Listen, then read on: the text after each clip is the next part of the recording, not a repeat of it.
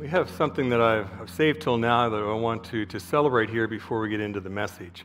Uh, we're going to see a picture here, something that took place yesterday, and there's a story behind it. And before we really celebrate it, I would like to just tell you a bit of the story because I think this is a real Rivercross success story. Uh, the people you see here are Thomas Brown and Maria Cochran, who were married yesterday. And Thomas and his brother and his mother began attending here maybe about 19 years ago. and as soon as they began attending, they came to adult choir. Now, Thomas was in about grade five, and uh, his brother in about grade six, and really they were more interested in fighting each other than they were in singing. But, anyways, uh, they were in choir, they came each week. You know, after a couple of years or so, I noticed Thomas can sing. You know, he can really sing. Uh, but the next year or two, I realized Thomas is singing the tenor part. And within about a year or so, Thomas was leading the tenor part. And because of his choir experience and uh, his ability to, uh, to sing a part, he joined the, the high school choir at St. John High, which later went on to sing at Carnegie Hall. He then went on to university. Now he is a very successful music teacher. And yesterday I had the privilege of marrying him and his beautiful bride, Maria. So that's certainly something to, to celebrate here today.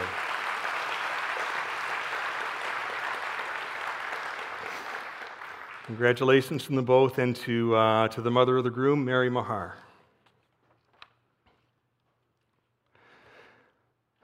Great to see you all here on this holiday weekend. Thanks so much for making worship a priority in your lives. And welcome to everyone who is joining us online. You know, we have people who watch us live around the city, or maybe they're on vacation and they watch a little bit later in, um, in the week. We have people from all over North America, people from several parts of South America, Asia, that, uh, and other places that, that uh, that tune into our live stream. And so we're very grateful for that, and, and we welcome you to the service here as well. And happy New Brunswick Day! It's, uh, it's a great day to, uh, to celebrate our province together. We're going to continue uh, the series on the parables this morning. Back when Pastor Rob decided that we would spend a few months on the parables of Jesus, I remember him saying that for us pastors, it's going to be first come, first serve. So, me being a gardener, uh, of course, I would run right to the parable of the sower. However, Pastor Sandy, being the youngest and by far the most energetic pastor, beat me to it. Uh, and that left me with the parable of the wheat and the weeds. but that's okay, because I guess there's something to learn in each parable, even in the weeds. Uh, Jesus often talked in parables, and sometimes we can ask, like, why didn't he just come out and, and say what he wanted to say rather than speaking in parables? Direct communication is good for conveying information, but learning is so much more than information. No one likes to be told what to do, but when they figure it out, it's like saying, wow, I figured this out all by myself. And who doesn't like a good story? Jesus knew how to teach, he was a master teacher, not only back then but in the centuries to come. So I'm going to read from Matthew 13, the parable of the wheat and the weeds, as well as the parable of the wheat and weeds explained, starting uh, uh, Matthew 13, verse 24, and later skipping over to 36. Here is another story Jesus told. The kingdom of heaven is like a farmer who planted good seed in his field. But that night, as the workers slept, his enemy came and planted weeds among the wheat, then slipped away. When the crop began to grow and produce grain, the weeds also grew. The farmer's workers went to him and said, Sir, the field where you planted that good seed is full of weeds. Where did they come from? An enemy has done this, the, far- the farmer exclaimed. Should we pull out the weeds? They asked. No, he replied. You'll uproot the wheat if you do. Let both grow together until the harvest. Then I will tell the harvesters to sort out the weeds, tie them into bundles, and burn them, and to put the wheat in the barn. And then from verse 36 Then leaving the crowds outside, Jesus went into the house. His disciples said, Please explain to us the story of the wheat and the, the weeds in the field. Jesus replied, The Son of Man is the farmer who plants a good seed. The field is the world, and the good seed represents the people of the kingdom. The weeds are the people who belong to the evil one. The enemy who planted the weeds among the wheat is the devil. The harvest is the end of the world, and the harvesters are the angels. Just as the weeds are sorted out and burned in the fire, so it will be at the end of the world. The Son of Man will send his angels, and they will remove from his kingdom everything that causes sin and all who do evil. And the angels will throw them into the fiery furnace, where there will be weeping and gnashing of teeth. But the righteous will shine like the sun in their Father's kingdom. Anyone with ears to hear should listen and understand. You know, it's incredibly difficult to understand another language. And it's hard sometimes for people to, to follow along with a talk such as this when English isn't your first language. And I'm really talking about a, a, a high percentage of our congregation here. And it's even more difficult when we talk about parables because everything means something else. So it's like you have to translate things twice. You must really love this, this summer series. Little sarcasm there. Uh, so, as I speak, I'll certainly do my best to include everyone, and uh, hopefully, you can understand where I'm going and what I'm trying to say.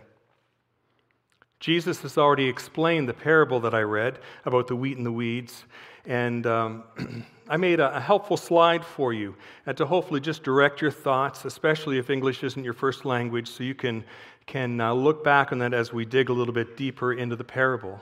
Of course, you see, Jesus is the farmer, the world is a field, the wheat is a good seed, or the people of the kingdom. Uh, the people belonging to the evil one is the bad seed, the devil is the enemy, the end of the world is the harvest, and the angels are the harvesters.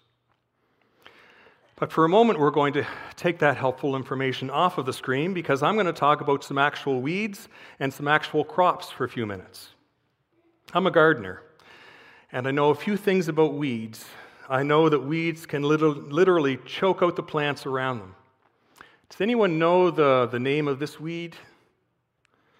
Okay, I took this picture back in June when it was just first starting to grow. This weed grows from a very skinny yet strong stem, and its roots wind way underground, and so it's almost impossible to pull it out. But it grows around the plant above. Although it comes from a very small stem, it can grow into a very long and much wider vine, and even has a purple flower to disguise itself when it chokes out the plant. This weed often grows around my high bush blueberries, and it's almost impossible to totally get rid of. Now, this, uh, this is another picture of it that I took uh, just uh, about a week or so ago, and it's uh, grown in kind of around a spruce tree here. So, does anybody know the name? What's that? Oh, yeah? Well, we're going to rename it, okay? Now you're going to know this as the Joe weed, okay? So that way, uh, you can remember back to this message anytime you go to pull out one of these things and you are so frustrated and you are so perplexed, you can bless me however you want, okay? So I guess you have to be remembered by something. Uh, maybe I'll be remembered by a weed. I hate it when this weed is around my high bush blueberries. And many times I have pulled it not realizing that the weed is wrapped around the plant. So then, as I tug on the weed, the ripe blueberries go flying, as well as many of the green berries that have yet to ripen. And the harvest is affected as a result. so, what else do I know about weeds? Well, I know that they can cut off sunlight to the plant, they can suck up moisture that is otherwise um, intended for the crop. But the roots also can grow around each other and intertwine. So if you pull out the weed, you can also pull out the plant that would one day produce a harvest. Therefore, it might be better in some cases to let them live together rather than having both of them eliminated in the struggle. So, what's Jesus trying to tell us in this parable? We obviously live in a world where both goodness and evil live side by side. If we take a very narrow view of this passage, we could say that there are very good people among us and there are very bad people among us. And in the end, God will separate the two. He'll take the good people or the wheat to paradise with him, and he'll cast the weeds away into an eternity without him. But you know, I believe this passage makes us look a lot deeper than that. I mean, what person among us is pure evil, or what person among us is pure good? I believe each of us is a combination of good and of evil. We all have wheat and weeds in our lives. And we need to learn to navigate our lives through these complexities and understand the ways that good and evil can not only live together, but that the good or the wheat can thrive and grow. Ecclesiastes 3 says, There is a time for everything and a purpose for everything under heaven. Life is a combination of the light and the dark, and it's a wise person to notice that and live under God's natural order. I want to do a little exercise here. I want you to think of your lives at this moment. Just looking out here today, I know, have, I know that I've known many of you for many years. I've known some of you for a short time, and there's others of you I'm just getting to know. But what I see when I look out here are many, many good people. Kind, generous, caring. Rivercross is so blessed with so many good people. We're so blessed with so many newcomers to Canada here as well. But at the same time, I know that, that there are things that each of us struggle with. We all have weeds in our lives. We all have things that keep us from experiencing life to its full. At this time, I want you to think of some of the things that are in your life that you might struggle with. Maybe they're ongoing struggles. Maybe they're things that come and go. Maybe they're things that you had never told to a single person before, and you have struggled with it your whole lives. what are the weeds in your life? Is it an addiction, a compulsion? Maybe it's a family trait that just comes so naturally to you. Maybe something like gossip or holding a grudge. Maybe it's a physical illness or disease or a condition that you live with because of an accident. Maybe it's jealousy or lust. Maybe it's your economic or your professional situation that leaves you discontent. Maybe it's depression Maybe it's the inability to get over or come to terms with something that's happened in the past. Maybe I touched on some of them, but I'm sure there's many, many more. What are some of the things that you struggle with in your lives? Remember these because we're going to come back to them a little bit later. Few of the things that I have listed ever, seldom ever completely go away. God has told us in this passage to leave the weeds and he would take care of them in the end. In the Old Testament, the weeds are known as tares. They grew up looking very similar to the wheat. You couldn't really tell the difference until later on in the crop. You know, one time I had my wife help me weed the garden. It was early on in the year. I trusted that she knew the difference between the plants and the weeds. And you know, I think she did. Uh, she did a good job, and I really appreciated the help. But for some reason, I didn't have any sunflowers that year. Sometimes it's hard to distinguish between the wheat and the weeds. I don't think I'm taking this out of context by giving this advice, but weeds are often hard to identify, and a weed or a sin can sneak into our lives, and it looks so very good and very natural and feels very good and natural. And we don't often, often notice that it's harmful and starting to block out all the good things in life until it's too late. and then it's much harder to control that particular weed in our lives. However, if it's something that you notice early on before the roots really get established or very far down on the ground, it would be much easier to remove that and would be much less disruptive from your lives to get rid of it right away. Don't let it near the wheat, don't let it get a foothold in your lives. Also, weeds or, or sin can be very deceptive. Weeds can look very nice, and some of them even have pretty flowers and, and smell really nice. Just look at the picture of the Joe weed here. I took this last week. I'm sure some of you have picked bouquets of dandelions when you were kids. Weeds want us to believe that they are good for us, but in the end, they don't produce any crop. Nothing of nutrition, nothing helps us There's, they have nothing that helps us to grow or to prosper. The flower dies, and we're left with nothing good. But what this scripture says is to leave the weeds along with the wheat. None of us are perfect people, but we can be good and productive people, even with the presence of the weeds. God calls us to love and serve Him as well as to love and serve others. And it doesn't take perfection to do that. It takes an imperfect heart that is open to God's Spirit. He doesn't call us to judge, but to serve. He doesn't call others to judge us, but to serve. This congregation will never be made up of anything but imperfect people, forgiven and loved, and called to serve God in this community together, despite our own flaws and our own weaknesses. But do you know what our greatest temptation can be? It's when we look past our own weeds and we start seeing, or maybe we start judging someone else's weeds or sins. You know, someone may say something like this You know, our weeds don't look so bad after all, but this other person's weed. Well, it's, it's obvious. I mean, look, everyone can see it. They're even talking about it in the community. My weeds aren't near as bad as, as the Joe weed, for instance. Look at that weed. It strangles you. It's tall and it's ugly. It's so persistent. It's not like my weeds. You know, people, uh, people hardly even notice my weeds. In fact, my weeds are kind of pretty. They have nice leaves, they have a beautiful flower that smells so nicely. I sometimes even forget it's a weed. I rather enjoy it.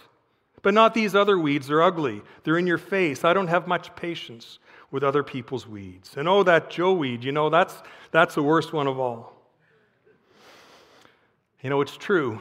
Everyone's garden has different weeds. We all bring different seeds to the field, each one of us. But each one of us has a part in choking out the wheat. However, each one of us also has a part in caring for the wheat, in pruning the weeds in our own lives, and making sure that life and joy and peace are all part of this beautiful garden, of this beautiful community that we call Rivercross. Do you know what else can happen? We can be so zealous in making sure that the wheat grows and that the weeds are removed that we end up damaging the crop. Evil and good are a very strange mixture. Attacking evil can sometimes cause more harm to good than it does to evil. I've heard so many people say that they haven't been to church in 10, 20, some cases even 50 years because of something that happened way back then that was obviously hurtful. And it did more harm to good than it did to evil. It harmed the wheat while the weeds continued to grow. You know, this church is a good place. There is a lot of good that happens here, there's a lot of love present here. But it's far from a perfect place. In fact, it's even a messy place because you and I are here, and we are far from perfect. It's not a haven away from the world, it's an imperfect place with imperfect people trying to do our very best to serve our community and to serve a perfect God. And in that, it takes patience. It takes understanding. It takes a lifetime of love and commitment to make sure that the unity and the witness of this church continues on in this city. God calls us to live with imperfection, to live with a, a degree of uncertainty, to accept one another and not to judge. God makes it clear that He is the judge. We have to live with the imperfections of others, just like they have to live with the imperfections that we have. All weeds are harmful to a garden, just like all sin is harmful to our lives. However, there is none worse than others. The weeds in your lives are no better or worse than the weeds in someone else's life. You know, I've heard it said before that in heaven, there will be three big surprises. Okay? First one, you will be surprised to see people that you never expected to see there. And secondly, you will be surprised not to see people you expected to see there. And thirdly, many others will be surprised to see you there.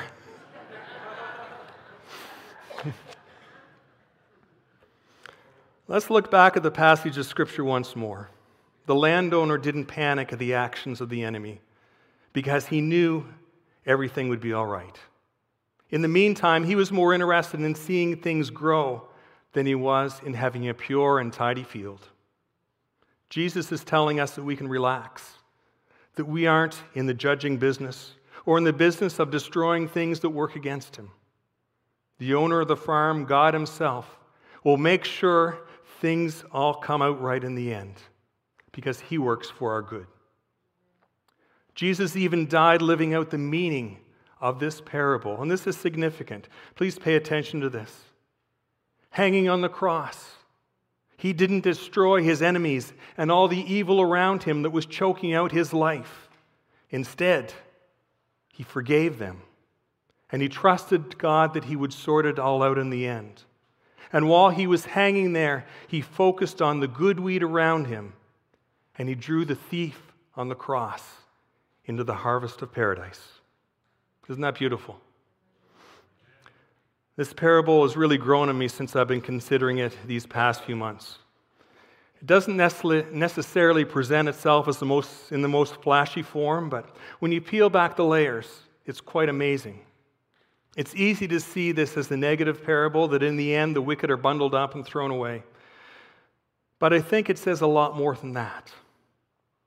I asked you earlier to think of some of the weeds in your life, some of the things that hold you back from living life to the full, of the things that you've struggled with, or the things that maybe you continue to struggle with. What this parable says is that in the end, when the harvest comes, God is going to take your addiction and He's going to tie it up and He's going to throw it into the fire, and you will never have to struggle with it again. He's going to take your physical illness or your injury that you struggle with. And he's going to tie it up and throw it in the fire, and it will never, never come near you again. He's going to take your depression. He's going to take your anger. He's going to take your jealousy, your lust, your greed, whatever in mind, body, or soul that you struggle with, and he's going to tie them up and he's going to throw them far from you. Amen? Amen? Then you will be in the presence of the Lord, totally and completely free from anything that binds you or hinders you here on this earth. And that, I believe, is the good news of this parable. The power of the resurrection of Jesus proves the truth of this parable that one day we will be raised to life just as Jesus was. But until then, let's nurture the wheat that God has planted in us, around us, and among us until we wait for that great harvest. Let's pray together. Father, thanks for this parable of the wheat and the weeds and what it can teach us about how to live together in community. Thanks for the teaching that is so relevant today and can guide us to a great harvest for the kingdom. Help us to recognize the things we struggle with while not judging or condemning others. Thanks for this field you have given us, the city of St. John. Help us to be faithful, to love, and serve our wonderful community, accepting each one as they are, just as you love and accept us as we are. May we anticipate a great harvest as we love each other in the unity of your Holy Spirit. Amen.